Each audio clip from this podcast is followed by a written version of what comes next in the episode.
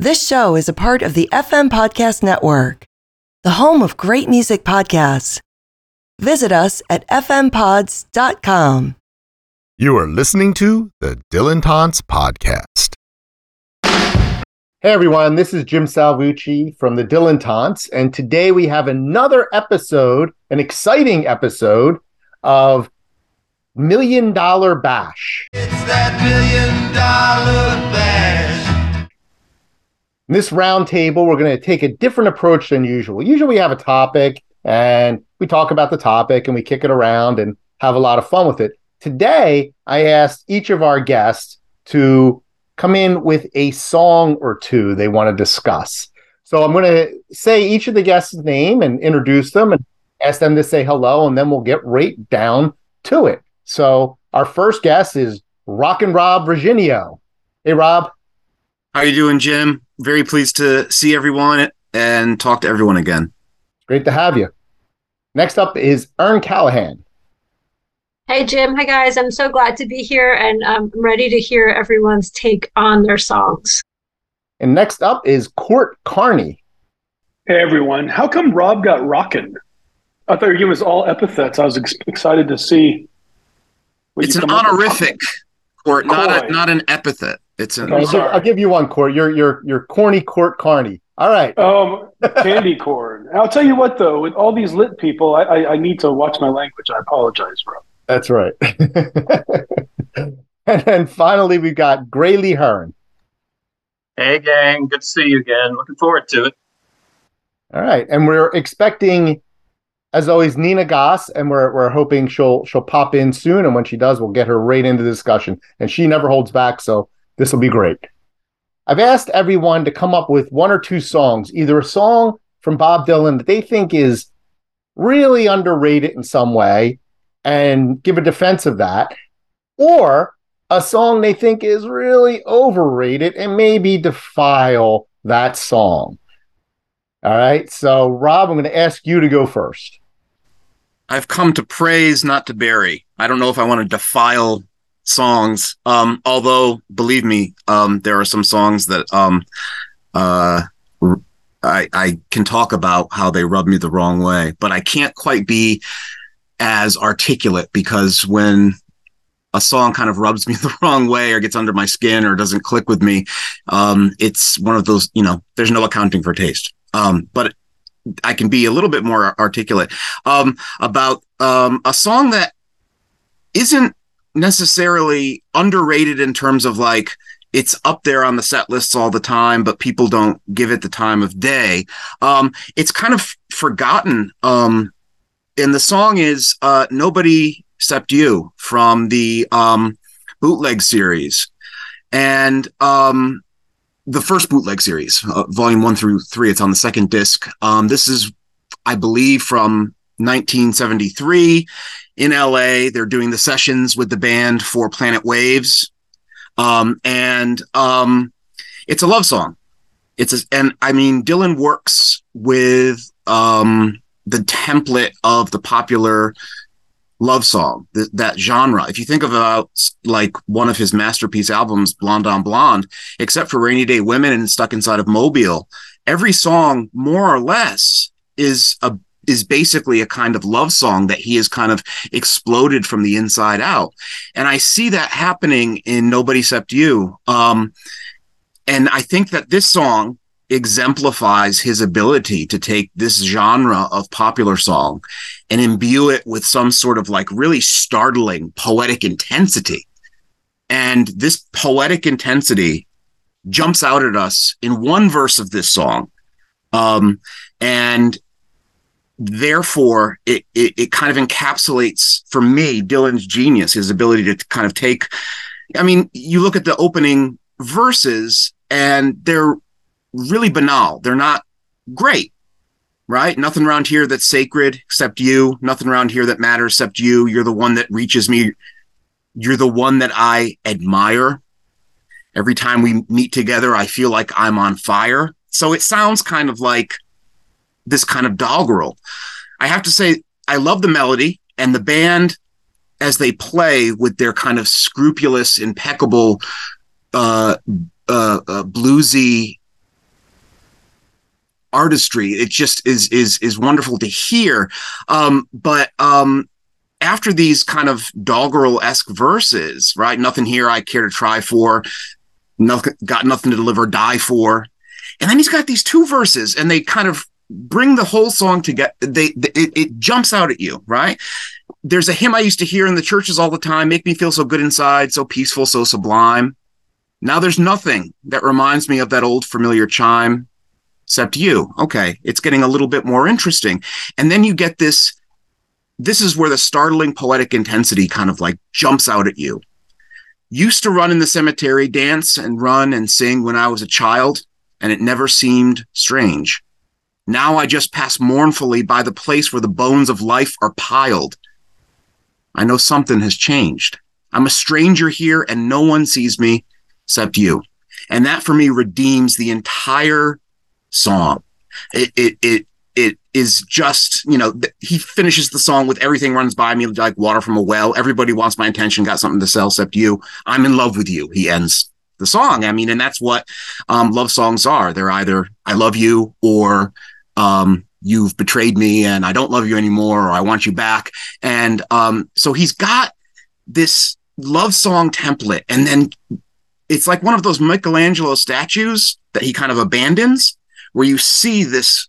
I mean, and I, I can't help but think of um, Mississippi, um, uh, um, walking f- through the leaves, falling from the trees, feeling like a stranger nobody sees. And you've got that notion in this verse, right? Um, I'm a stranger here and no one sees me. I mean, this is a verse that's really resonant in terms of like Dylan's kind of twenty-first century writing.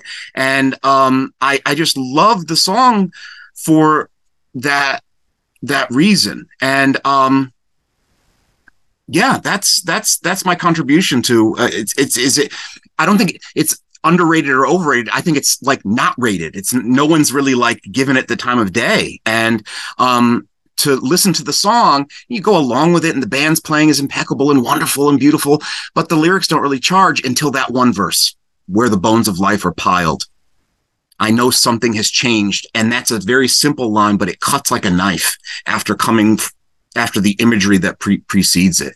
And um, uh, I'm a stranger here. That notion of being a stranger, uh, uh, bereft of um, uh, uh, kind of in a, in a present tense that is not like that past tense time of, of carefree um, uh, innocence is, is just always uh, uh, is something that s- stays in my mind. So that's my kind of contribution. And I can perhaps talk later about a song from um, the Planet Waves session uh, that I dislike, but um, yeah, that's, that's the non-rated song, the overlooked song that I think needs more attention. Hey, nobody except you. Great pick. Um, I just want to let everybody know that Nina has entered the building. So, hey, Nina, how you doing? Hi. Hi. All right. So we're just running through the songs. Any, any commentary, any rebuttal, um, any support for Rob? Rob already started down the path that I was thinking of as I was listening to him uh, remind us of that great verse. The stranger imagery also reminded me of Mississippi, also reminded me of Red River Shore, I'm a stranger in a strange land, and that image of picking through the bones. I mean, we see it most vividly in my own version of You, the kind of grave robber imagery, but it also reminded me of um, Lonely Graveyard of My Mind, another Time Out of Mind reference. And um, I can't quote it because I don't know it as well, but there's an image of the grave of a child. I think it's in Dreamin' of You, one of the outtakes from Time Out of Mind, but was on uh, Telltale Signs uh, and the most recent bootleg. So uh, yeah, yeah, I agree that uh, it's hard to believe he's writing that line in nineteen seventy-three because it seems so much late nineties uh, or even more recent. Absolutely. Yeah, I, I agree with you one hundred percent. Graley, that's why I, I kind of it, so the, the that verse jumps out in the song in general, and then it kind of like jumps out in time. It's like he, he he's yet to kind of reach. He's nineteen seventy-three. He's he's yet to reach the nineteen ninety-seven, two thousand one, that kind of writing, and and so that verse kind of like uh, uh, uh, is is waiting for that time. But I mean, one of the things that I found out while I was working in the archives is that um, on in, in when he was um, crafting songs for uh, the John Wesley Harding album, which I'm studying right now um, and writing about right now, he um, it, most of the notebooks uh, contain lyrical fragments of love songs in the Nashville Skyline vein. And it was this, listening to Nobody Except You is like going through the archives of the sixty-seven material, where you've got these really banal lyrics about love songs that'll make their way onto um, Nashville Skyline. And then boom, just fragments of these little, that, that kind of intensity that the John Wesley Harding songs have. So it, it It, it, it's it's there's something about this song that's like uh, representative of his his his working method. I think we could argue that uh, well we we I don't know I would uh, Planet Waves is a record that gives more to me now than I think it's ever given to me. I think I've returned to that record a lot, um, and it's a record that didn't really hit me when I first heard it. And I think that's one that is really gonna grow. Um, the other thing I was going to say is that that second disc of the Bootleg series, spoiler alert, it's coming up again. I think that's one of the most listenable runs of songs um, that are completely, you know, decontextualized. They're they're they're taken from their context, but then you have like um, you know, it goes from like If Not For You, Wallflower, Nobody. Those are great. It's a great mat, uh, listing of songs that sort of flow in their own way. But we can get back to that later. Uh, that was a great essay, though, Rob. Thank you. Yeah. Um, Farewell, Angelina's on that. I'm looking at the track list right now. I mean, there's so many great. Yeah. In, in preparing for this, I've been re-listening to that second disc of the first Bootleg series run, and and I agree one hundred percent. Any other comments about Nobody Except You? Yeah. One of the things I love about that song is the organ playing. That that sort of circus-like, circular organ playing that that that Garth Hudson puts down, and I think it's it kind of goes with the lyrics until, as you put it, pointed out, that last verse, right? And all of a sudden, there's a, a weird juxtaposition, um, almost a, a counterposition, and uh, it's really tremendous and very powerful. That's that's really well put. Yeah, absolutely, I agree. All right, I'm going to pick on Erin next. Oh, when are you not picking on me? All right. Um, so you, when I, I mentioned half-heartedly that I was going to pick Silvio, and you said, go for it. And I felt that that was a challenge. And so I did take the challenge. Um, and so I, I'm putting Silvio in, in our list. Uh, and so I did kind of take Dylan from Philosophy of Modern Song. It's what a song makes you feel about your own life, that it's that's important. And so I'll start the very trite. Um, two things. One, it's on my running list. And as a marathoner, I love the song. And two, it was played at the first show I ever saw. And so I have an affection for it. But beyond that, um, we all know that I have a fascination with the eighties. And so I find this interesting because of the collaboration with Robert Hunter. And people, the biggest complaint, there are two big complaints I hear about this song. One is that the lyrics are simple. Well, we can't fault Dylan for that. He chose the song to record it, but um, I'll talk about the sound in a second. The sound is Dylan. And so I want to talk about that momentarily. Um, and part of that sound, too, is that Jerry Garcia, Bob Weir, and Brent Myland are additional vocals on it. And so he has, you know, that connection. And the collaborations I find interesting. Dylan clearly likes the song. He's played it five hundred ninety-five times live. Pretty consistently. And so um, when we talk about set lists, also another interest of mine, we look at where it appears in the set list. And so I kind of look, and it's always um, where he's had sort of a lull, heavier songs, and he needs something to revive the energy. So the first time he played it, he played it after Hard Rain and Boots of Spanish Leather.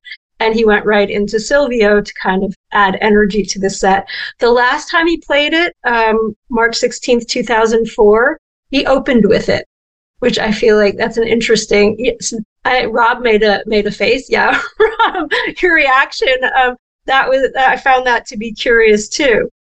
And so when we look at the chord structure, it's incredibly simple, but it's almost identical to Isis, which is not as maligned and and and it's more loved. And so I find that to be fascinating.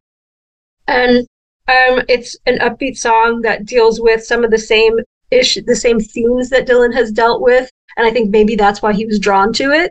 Um, and so he's dealing with like metaphysical knowledge about like, things that dead men know. He's talking about honesty. Um, I think the sound of it too, um, it sounds like a train to me. And it, and so there's that, you know, the, the train trope that runs through. Um, the final image, which I thought was my moment of genius, and then I feel like I'm in good company, um, and we'll see Court respond when I say this.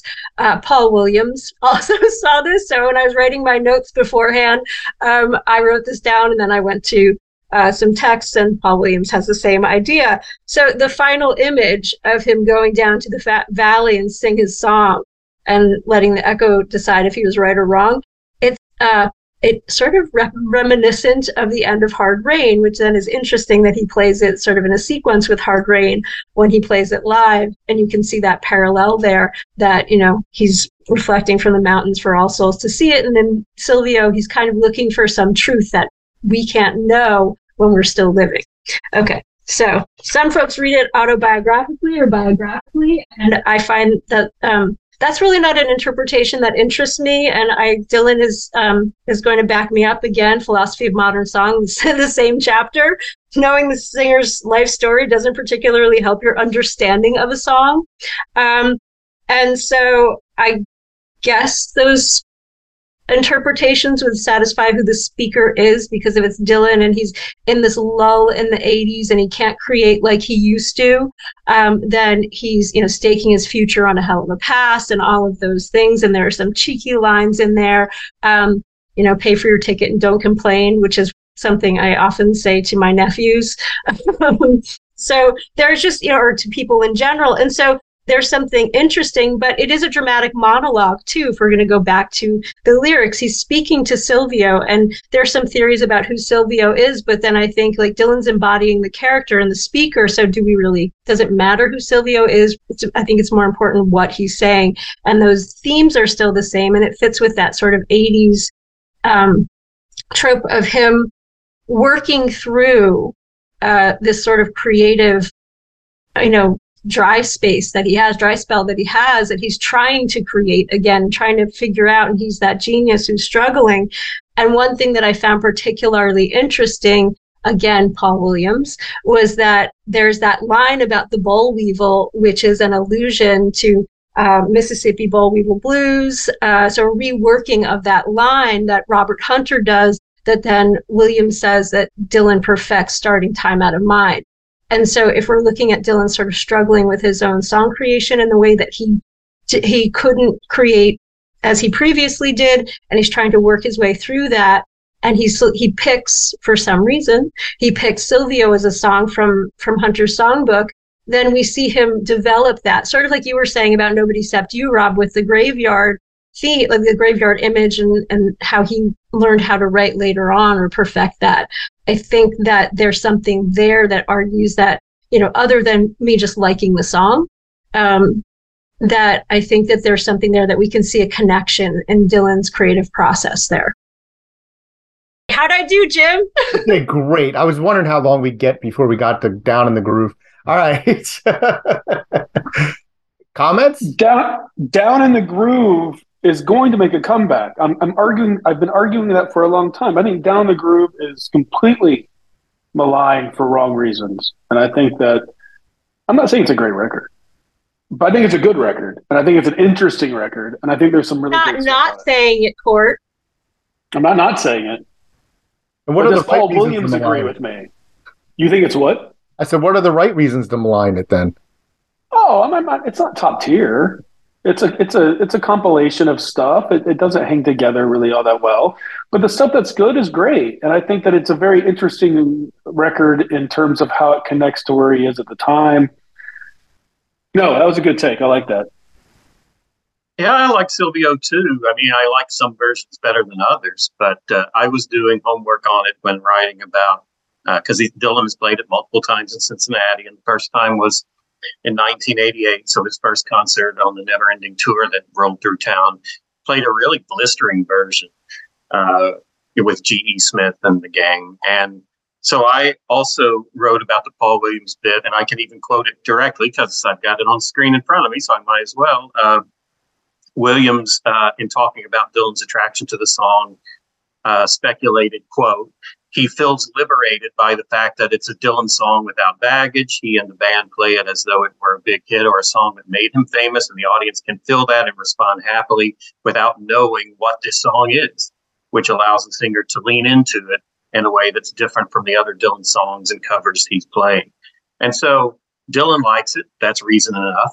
The fans apparently often respond very positively to it, so there's more reason Uh, to keep playing it. And that resonates so well with the lyrics that you quoted, Erin. "Let the echo decide if I'm right or wrong." The echo is saying they dig it, so I'll keep playing it. This is, um, I, I have to say, I really love the connection, Erin, you made between that um, uh, "Let the echo decide if I was right or wrong" with um, the end of Hard Rain. That's and and you did you did a really fantastic job of of of. thematizing or or saying that the theme of the song is this kind of search for creative revivification. Um, I have to admit, though, that um, the sound, I mean, if there is a song that I skip when I'm listening to bootlegs, it is Silvio.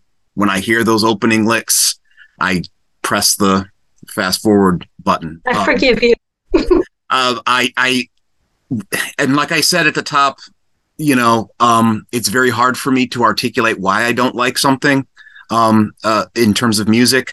Uh, the, the the music of the song is, um, and I like, I mean, it's, it's very good defense in talking about the chord structure being similar to Isis. So you've kind of boxed me in a corner there where I can't quite say, well, you know, the chord structure here is rather simplistic and, and, and plodding. Um, but so is Isis. Um, uh, But the, there's something about the, um, I don't know, it just strikes me as this kind of banal rocker that, that you know, and I, I think that I can't quite match the the heights of, of your um, defense here in, in my um, demurral to, you know, I'm demurring here to, to continue. I, I just don't like the song. That's fair. Try running to it. You might like it more. Oh, I, I don't think that would happen. I think I would fall flat on the ground and have a heart attack and die to the strains of Silvio. That's not a way to go out. Have you tried doing jumping jacks to Silvio? That's what cardio will help you with Silvio. What can we do? I think, isn't it interesting? He didn't write the words. And so his connection to that's interesting. I think, and we're leading, we're not talking about this today, but his current tour that's replete with covers. There's something there where you can dig in in a different way. I don't know. I don't know. I don't know. I'm going to re-listen to Silvio, but no, I won't be running. I'm not going to do that. In the pool, I'm going to put my tape cassette deck Walkman on as I do laps in the pool and see how long that lasts. Yeah. I liked it, though. That was a good essay, Erin. Thank you. Court, you want to give us one? I appreciate this so much, and I'm hoping that uh, I can get the ire of Rob on this one. Um, I was thinking, my, I'll tell you what, my very first thought when, when we, you sent this out was a song that I'm not going to talk about. But my very first thought was Dark Eyes. That's one that kind of came up immediately. I was like, well, that's interesting. Maybe I'll talk about Dark Eyes. I do like Dark Eyes. Uh, and then I was kind of going down the, you know, are we going to do something cheeky? Is this going to be an hour and a half on Joey? I mean, is this where we're going to go with this? And uh, um, I think Joey is also too often maligned. I don't really know why people hate on Joey so much. Um, but at any rate, I'm going to, and maybe I'll get Rob's permission on this one, the second disc of the original Bootleg series. And I think the song that that, that really speaks to me that I, I don't know if it's necessarily underrated. I think that's the hard part about this is that it's not really underrated necessarily, but I don't think it's discussed as much. And that is... Uh, Uh, Mama, You've Been on My Mind. And I think that this song, uh, for me, was a gateway. So if we want to talk about it from the Erin perspective of like personal relationship, um, Bootleg series is very important to me. I had known Dylan. Uh, Bootleg comes out when I'm in high school. And I had known Dylan. I was aware of Dylan's stuff. But Bootleg was kind of like the, oh. And I loved a lot of the material on there without really getting the, the context of it. Um, but Mama, You've Been on My Mind is one that I just gravitated toward. I thought this is a song that you don't hear very often. Obviously, it wasn't something that I had known, and it's it, it starts in such mysterious ways. Um, and the other context of this, I think this goes into one of those songs that is like, it's a love song-ish, which are the best kind. But it's also one of those songs, I think, and I know we could argue against this, but it connects to me in a way to a song that I could I could devote a lot of energy and time to explaining how I don't really get it, but I love every moment of it. And that is uh, Boots of Spanish Leather. I think that song is a is a is a classic case of I love everything about it, and what does it mean? I could tell you very contradictory things about it. I could tell you exactly what it means. I could tell you, well, it doesn't mean that at all. And it kind of reminds me of of um, uh, Walk Away Renee, which is another one of those songs which I, I I I could dedicate my life to. And if you ask me what it's about, it's like, it's the best song on the whole fucking planet. What's it about? I don't know. Sign b- points both ways, you know? Who are you to ask? Anyway, so Mama, You've Been on My Mind. You know, this idea of, and I didn't get the lyrics for a long time. I wasn't ever really aware of what it meant. I didn't know if I read them correctly or thought about them correctly. The the, the sun cut flat, you know, that is like, okay, that's that's line one for a song that you're not going to really put on anything. Where are we going with this? But I think it's a really lovely song. And I think it's a song that he's mining, certainly in that period, sixty-three, sixty-four, really up until sixty-six maybe, because I think there's another interesting parallel here to another song on that, which is um, She's Your Lover Now, where he's able to say layer, layer, layer, layer, layer. And it's sort of like a mask where he's able to push himself away, where it's like, you know, I'm not saying that I feel this way. I'm saying I feel all these kind of things, but maybe I do, you know, um, where's that whole thing where he's like, I'm not pleading or saying I can't forget. I do not walk the floor, bowed down and bent. But yet, You've Been on My Mind. I love that. I love everything about it. I think it's a, I think it's a beautiful song that is is deceptively simple. That is about love in the broadest of things, in the broadest of ways, which doesn't really cohere, probably in some ways. Um, you know, then it's like he's, it's, she's gone. You know, when you wake up in the morning, look inside your mirror. You know, I will be next to you. You know, I will be near. Also, I really like his voice. The way he, it's a very interesting kind of uh, dialect-ish thing he's playing with. The the real nasal. He's he's leaning into that real nasal element. Um, I just love it, and I think it's also interesting. Going back to Aaron's take on set lists, he doesn't play it that much, but he plays it at these weird times. It comes back in there in Self-Portrait, like he does a recording with uh, George Harrison, or other, he's playing with George Harrison around that time. Um, you know, there's, there's like this moment in the early seventies when he's kind of revisiting his past, and that, that song pops up. It pops up again in the nineties, which I think is a very important touring period. Um, I just looked that up. He plays it one time as a throwaway in two thousand nine. That's the most, the most recent time. Um, I'm not going to tell you I have a long history of knowing all of the versions of it. I love the version that I that I know the best, and I love that version in a way that seems very heartfelt and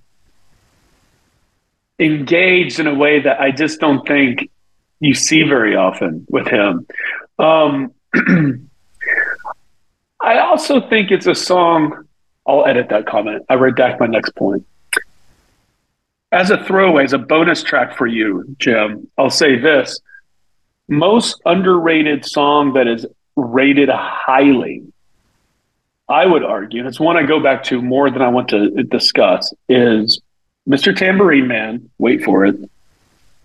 The sixty-six version, I think, is a masterclass in harmonica.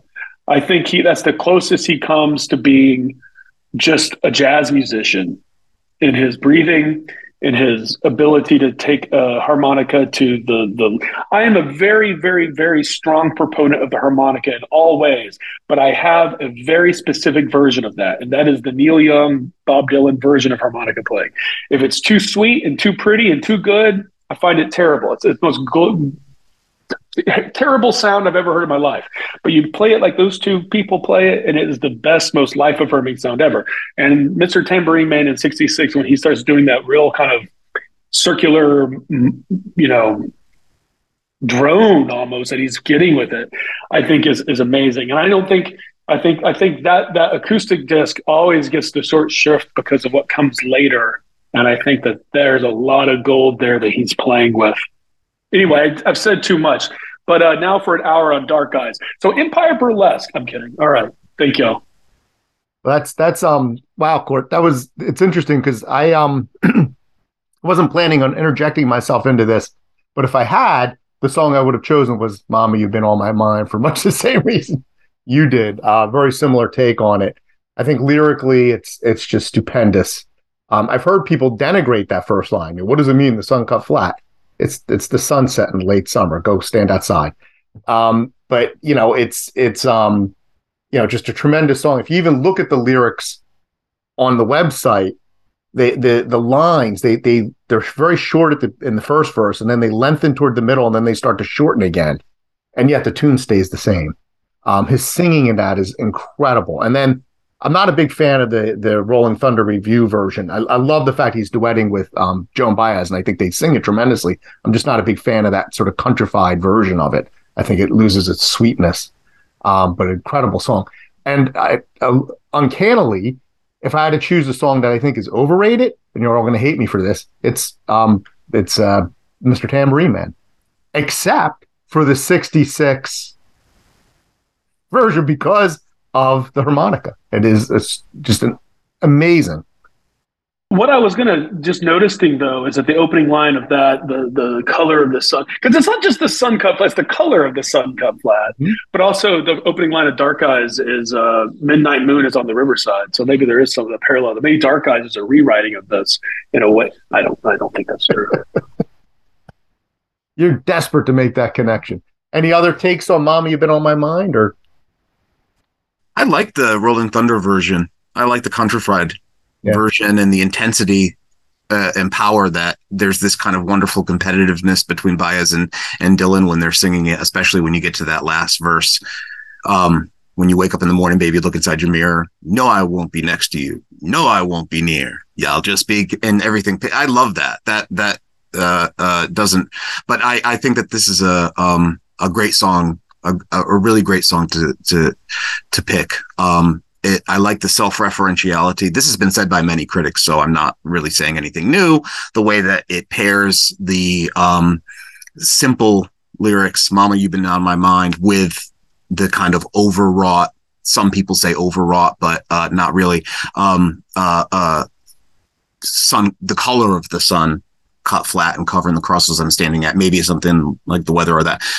But Mama, you've been on my mind. That that kind of movement from kind of forcing this kind of high poetic imagery, and then just saying, "But you know, I just I just have to say, you've been on my mind." I, that's um, the earnestness of that is is is the earnestness coming through is is really great. But it's also this like almost a fake out because it's like here's this really gorgeous line, or maybe it's just the weather, mm-hmm. right? Like it's like this real playful. Yes, yes. He knows his power. But then he's like, oh, maybe it's this, this. But still, I mean, it's like the most, it's the most obvious stuff, but no part of that song is obvious. And it, it's still, you know, I, I, if I listen to that particular version, I'm not going to get into the Rolling Thunder version, but if you go into that particular version right now, I, it's like that is a magical sort of piece of music that I don't think is, uh, it's common for him maybe, but it's not common outside of him. And uh, it's not certainly uh, something you hear all the time. I think what you were saying, Court, and, and Rob, too, it reminds me of most of the time and how he's saying, like, you know, I don't even know most of the time. Like, he sort of undercuts his observations with, you know, like, all of these things are happening, but, you know, Mama, you've been on my mind. And it's almost the exact opposite of, like, you know, I don't even know she's gone most of the time. You know, it's just, it's it's it's an interesting device that he seems to use later on in that song. And what's brilliant about that, Erin, is that he's he's he's able to imbue these kind of, you know, rather, uh, uh, you know, unpoetic idioms like you've been out of my mind most of the time. And I mean, the weight that comes through in those lines is just, is just, you know, I know something has changed. It's like from my pick, nobody, no, nobody except you, right? I know something has changed. I mean, it's just like, because what comes before, it's like, it cuts you. It's really, you, yeah, absolutely. Also, mama is a really tough word. And it, it, it doesn't come across badly here. It comes across kind of sweetly or engagingly. It doesn't come across as like, oh, is this a sixties song that we're not going to like the end of this verse? Um, I don't know. There's something there to that, but I think it's very touching the way it's sung here. I think it, it, it works in a way. And I think there is a way, right, where that gender gets flipped in some cover versions. And I don't know if that is, is the I don't, it doesn't work very well for me. I think there's a way to flip gender in songs very, very well, but this particular one I don't think works. Yeah, I think uh, Joan Baez sings Daddy, You've Been On. Daddy, yeah. Which isn't quite the same thing. And then um, I don't know if you ever heard the Betty Levette version from a few years ago um, on her album, which I think is has some really good stuff on it and some really abysmal stuff. And I don't think she pulls this one off. She alters the lyrics and she makes it about her own mother. Especially the last verse. And I think the last verse is impeccable. And she alters the last verse. Um, and it's almost unforgivable. She kind of ruins this song. um, and, and also takes out the, the, the complexity of it, of the relationship. Um, it's, it's the, the subtlety is just gone. I also love every time Bob Dylan sings the word mirror and makes it a one syllable word, right? Uh, Which which led, and I've heard other people say this too, so it's not just my imagination, but one of my favorite lines always from Visions of Joanna was what I thought for years he said, she's delicate, seems like Vermeer. I thought it was a painting reference. And then it's like, oh, it's just, she seems like the mirror. What's that mean? That's not nearly as good as what I misheard the lyric as. But but as you were talking, as you were comparing it to most of the time, I mean, that's a very similar dynamic in that song, right? You're thinking about someone that you really don't want to be thinking about. You probably shouldn't be thinking about. And yet that person visions of that person haunts your mind. Mama, you've been on my mind. And it may even be the same mama if you want to, you know, interject too much autobiographical reading there of Joan Baez. But uh, yeah, maybe not a coincidental connection there with that two mirror, re- mirror reference. I think Vermeer's got to be it, right? I thought it was Vermeer forever. And we're in a museum. We're in a museum in, in, in Visions, right? And there are um, uh, the Mona Lisa suggestion there, right? So, yeah, sure. I, I mean, I heard Vermeer too. Yeah. I always heard Vermeer or Vernier. I always heard Vermeer. Vermeer. I, th- I think I think the Vermeers have it. It's a very cold take, apparently. All right. So we're ready to move on to Graley's pick. So I didn't write any of this out, so I hope it sounds coherent. But um, but you know who did write it out? Uh, Bob Dylan. Uh, my uh, underrated work by Dylan is New Morning, the album New Morning. Now, actually, I don't think it's very underrated by most of us as fans. I mean, even if we wouldn't put it on the tip-top shelf, no one would put it on the bottom shelf. I mean, it's a good album, and you might even say it's better than good. But the person who really kind of low rates it is Bob Dylan, uh, his and which makes it perverse. Out of all the things he could have written about in Chronicles, he chooses to devote a chapter in part to the making of New Morning. But then most of what he has to say about it uh, is kind of damning with faint praise, right? Um, my favorite passage, and I have it uh, here in front of me, so I'll just quote it, is he's talking about listening to these songs uh, uh, during uh, the recording sessions. And he says, quote, my reputation was firm in hand. At least these songs wouldn't make any gory headlines. Message songs? There weren't any. Anybody listening for them would have to be disappointed, as if I was going to make a career out of that anyway. Regardless, you could still feel the anticipation in the air. When will the old hymn be back? When will the door burst open and the goose appear? Not today. I felt like these songs could blow away in cigar smoke, which suited me fine. That my records were still selling surprised even me.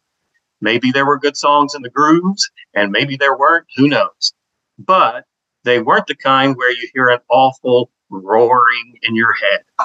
I knew what those kinds of songs were like, and these weren't them. It's not like I hadn't any talent. I just wasn't feeling the full force of the wind. No stellar explosions. I was leaning against the console and listening to one of the playbacks. It sounded okay. You know, uh, uh, it's it, it, he's, by his own admission, saying that these are kind of forgettable throwaway songs. I disagree with him. I think he's more than just merely talented. I think that's a really strong album. But it's not just that he disses it uh, in prose there. Uh, I just did a, a little bit of homework right before the um, recording. There are twelve songs on New Morning. Eight of them he's never played live, not a single time. You know, he's he's played um, New Morning seventy-nine times, If Not For You eighty-nine times, If Dogs Run Free one hundred four times, and The Man and Me one hundred fifty-five times, but zero live recordings for eight of the twelve songs, including the one that I thought I would focus most specifically on, which is uh, Sign on the Window. Uh, I love Sign on the Window. Uh, I taught it. It, it uh, came across my uh, mental radar a couple times last week. One, I was teaching uh, it in class. We got up to the New Morning section, uh, and so we read that in class and listened to the album. But then uh, last Sunday, uh, I also saw "Girl from the North Country," and uh, Conor McPherson uses that as the first song on the album, which makes sense, or not on the album, in the musical. Uh, which makes sense because he sets the, the musical in a in a in an inn, right, a hotel, and so that imagery of a sign on the window fits perfectly with the poetic conceit that Dylan is using uh, in the lyrics. I just pulled them up on screen so I didn't misquote them, uh, but I love this imagery at the beginning of the of the song. Sign on the window says lonely. Sign on the door said no company allowed. Sign on the street says, you don't own me. Sign on the porch says, three's a crowd. Sign on the porch says, three's a crowd. So I love this idea of taking a, a familiar image, a sign on a window that you would think, you know, uh, open or closed, uh, vacancy, no vacancy, and using it as an emotional marker for the relative openness or closeness of the singer's heart. Uh, right, of letting people in or shutting people out. And it starts off with shutting people out. The sign says lonely. The sign says no company allowed. But then apparently he's let someone in, but only partway in, like one step across the threshold. You don't own me. So, okay, we're in a relationship, but I'm not your possession. You don't control me. Um, kind of the vibe that he uh, talks about in um, Is Your Love in Vain? Right, uh, where uh, I must have solitude. You get part of me, but not all of me. But then when he goes to three's a crowd, that sounds more like wrapping your arms around that person and we are fully together now and everybody else can get lost. Three's a crowd. And I gather, I mean, first I should say that what I love especially about the song is the sound of it. I love Bob Dylan's piano playing. He clearly had a cold during the recording of uh, New Morning. You can hear how stopped up his his uh, sinuses are uh, on uh, The Man and Me, and this seems to be later later in the uh, in the uh, you know trajectory of the cold when he's playing the song, because the post nasal drip, the raspy, scratchy voice really comes through, especially when he's trying to hit notes he can't quite hold, like in the bridge when he talks about or uh, when he sings "Hope that it don't sleep." And he can't quite hold his voice on that. But I love that. I mean, it fits the song so well. So piano playing is is is cracker, and the, the voice, I think, uh, is really good. And even when it's bad, it's good. Um, but then the verses seem to be examples, I guess, of one side of the sign or the other. Uh, there's the verse, uh, her and her boyfriend went to California. Her and her boyfriend done changed their tune. My best friend said, now didn't I warn you? Brighton girls are like the moon. Brighton girls are like the moon, which I take means changeable. Um, and that it's apparently about a couple that went together, but then they didn't stay together. Uh, not autobiographical, uh, I don't think. I mean, there's California reference, but uh, Brighton, you know, and that doesn't seem to add up in any way. And but the most interesting, I guess, in relation to all this is the last verse. Build me a cabin in Utah. Marry me a wife. Catch rainbow trout. Have a bunch of kids who call me Pa. That must be what it's all about. That must be what it's all about. Now, there again, it's fictionalized somewhat because Utah, I don't know of any Utah connections, right? But the idea of getting married, having kids, settling down, this is the domestic era Dylan that he's writing about in New Chronicles, that he's singing about in New Morning. And it seems relatively happy most of the time, most of the time. But there's something about that phrasing at the end, right? He doesn't say, um, brother, that's what it's all about, or let me tell you, that's what it's all about. Now I can see that's what it's all about. He says, that must be what it's all about, as if he's trying to convince someone himself, right, that this should be happiness, right? This should be fully satisfying. And I mean, I'm not the first person to have noticed that maybe there are some little signs of shadows that grow deeper and darker and longer in later songs that are maybe in part a reflection of Dylan's state of mind and his growing disillusionment with domestic life and the urge to follow his vocation back out onto the road and playing live music to the people. And I think that may be partly what we're seeing an early glimpse of here. But what's interesting to me, too, is that there could be other sources of tension within the family, right? Um, and I'm not just talking about Bob Dylan, but I'm not not talking about Bob Dylan, because, man, if three's a crowd, what's seven? You know, what is uh, a couple and five kids running around the house? Uh, you know, there's a sort of sense that uh, that three's a crowd, and uh, if if other people can be intrusive, it's not necessarily just the media and people clattering across your roof. Uh, you know, the freeloaders who are trespassing. Uh, it could be other, and and I'm also thinking there of the very next song on New Morning, which is One More Weekend, which has the the verse, uh, "We'll fly the night away, hang out the whole next day. Things will be okay. You wait and see. We'll go someplace unknown. Leave all the children home. Honey, why not go alone? Just you and me."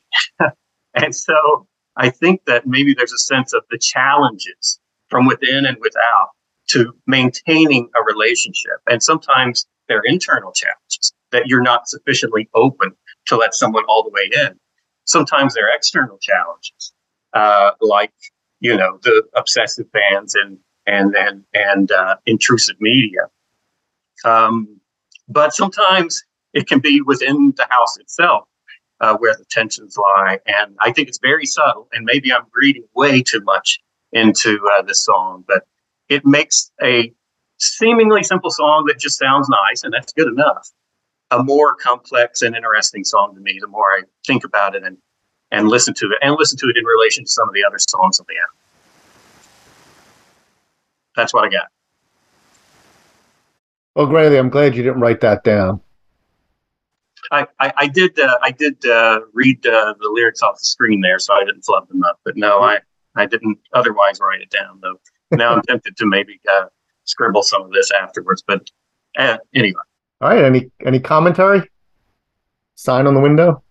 I, I like the um the way, Graley, that you you you figure in your reading of the song that it's really a an examination of of the strains and struggles of domesticity, and a song that, and to go back to what Court said about the Bootleg Series one through three, um uh I can remember getting uh, as a gift um Biograph, and so that was a when I was young, and again I I listened to that as albums, like disc one, disc two, disc, you know, and one of the songs that always stood out to me from that very early, uh, my first kind of deep dive into, into Dylan is um, Time Passes Slowly, which I absolutely love. I think it's one of the vocal performances, just the, the piano again is a different kind of piano than Sign on the delicacy of Sign on the Window, but the, um, the, uh, uh, his piano playing is, is, is top notch in, in, in Time Passes Slowly,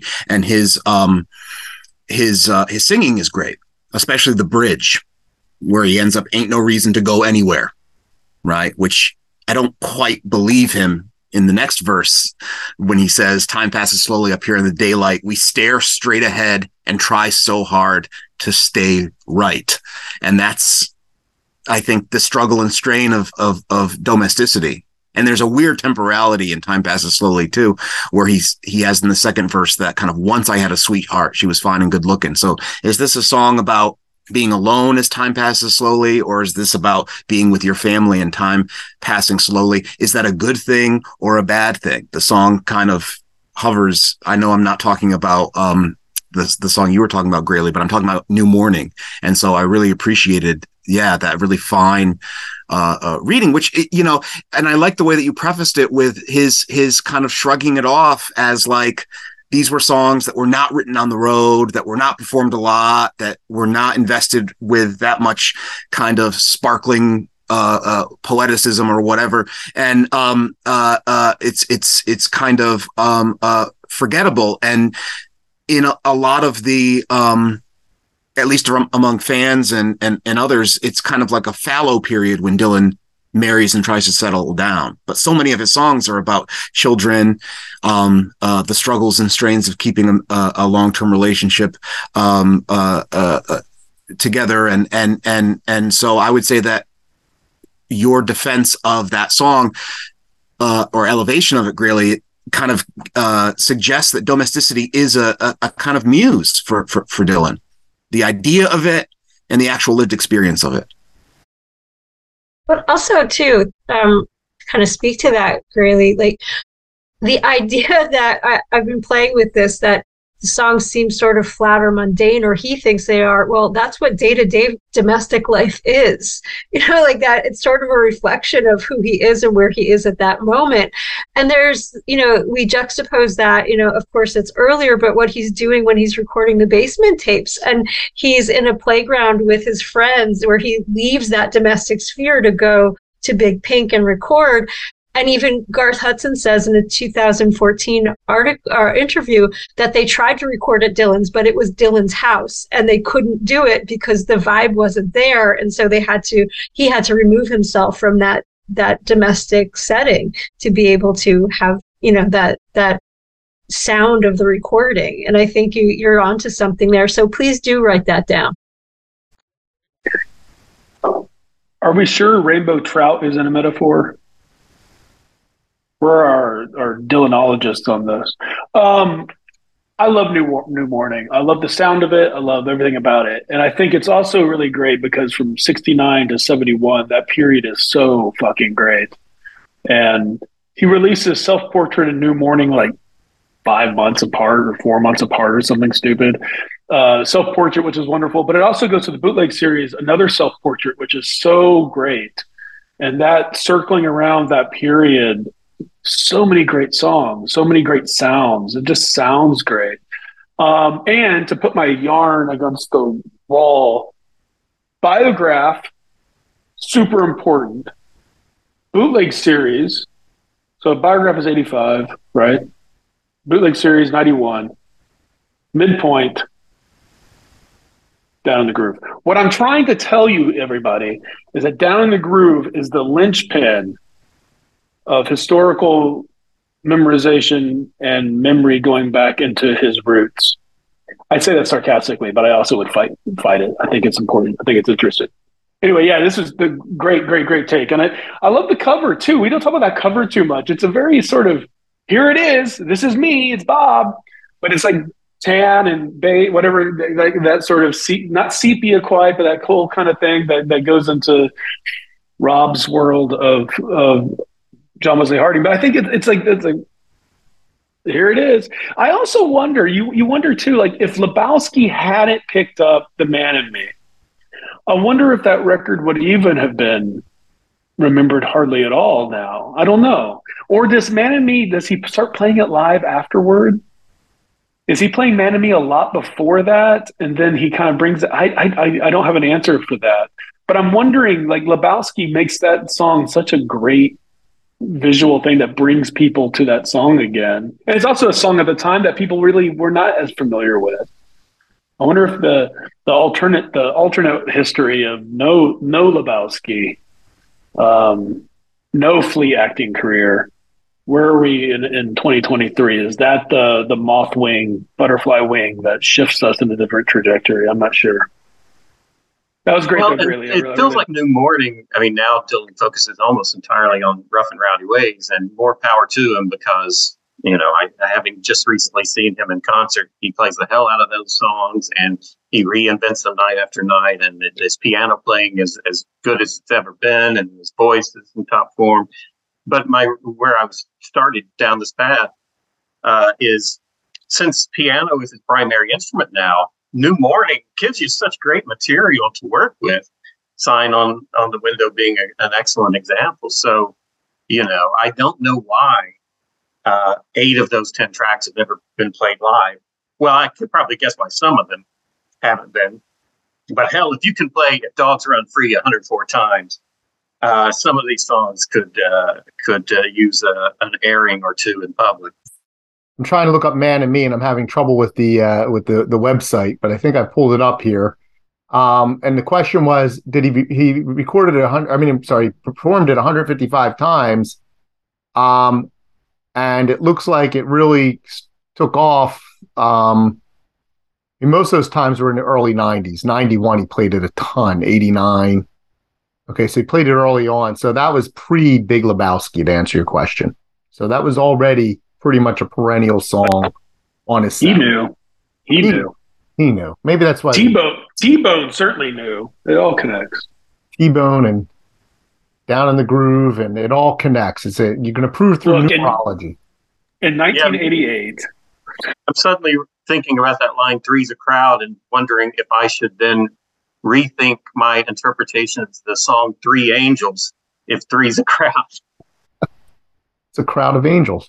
Also, that thing, that bit that you read from Chronicles, Graley, I'm, I'm surprised Court didn't jump on the, the like fit in or sink into the groove line that you said, because I was like, oh, is he down in the groove there? I mean, I my brain went there. I'm sure Court Court's did too. My brain doesn't leave Down in the Groove. I I wake up every morning to that recording, and then every evening I, I decompress with that recording. Can you imagine? I mean, you're just trying to make a little bit of something. Say that record means a little bit more than it should. I, I'm not. I'm not like that. I have to admit, my my alarm is set, so I wake up to New Morning every day, which is appropriate. That is the most beautiful sentiment I think I've ever heard you express. I hope I know. That's true. I, that's why it's hard for me to admit. That is the most tender-hearted, beautiful-spirited. it's it's actually Morning Has Broken by Cat Stevens. He just won't admit. That's right. All right. Well, this has been great. I want to wrap this up. Unfortunately, for those of you who are listening to hear um, Nina's voice and um, her incredible wisdom and insight, um, she had technical problems and just couldn't get it get into the into the group today. Um, so we'll pick her up next time, and we'll get her take on whatever we're talking about next. I do know that um, Erin and I have been plotting. We're planning on doing a Christmas special in December. I can't imagine what we're going to talk about. What could we possibly talk about? Um, and we'll plan for that. But hopefully we'll get we'll sneak another one into November as well. Um, so thank you, everyone. Thank you, Rob, Erin, Court, Graley, and Nina, wherever you are. We wish you come to come back soon and, and join us on Million Dollar Bash on the Dylantantes. Now, thank you, everyone, and take care. Thanks. Bye. Bye, Jim. Thanks, Jim. Thank you for listening to the Dylantantes podcast. Be sure to subscribe to have the Dylantantes sent directly to your inbox. And share the Dylantantes on social media.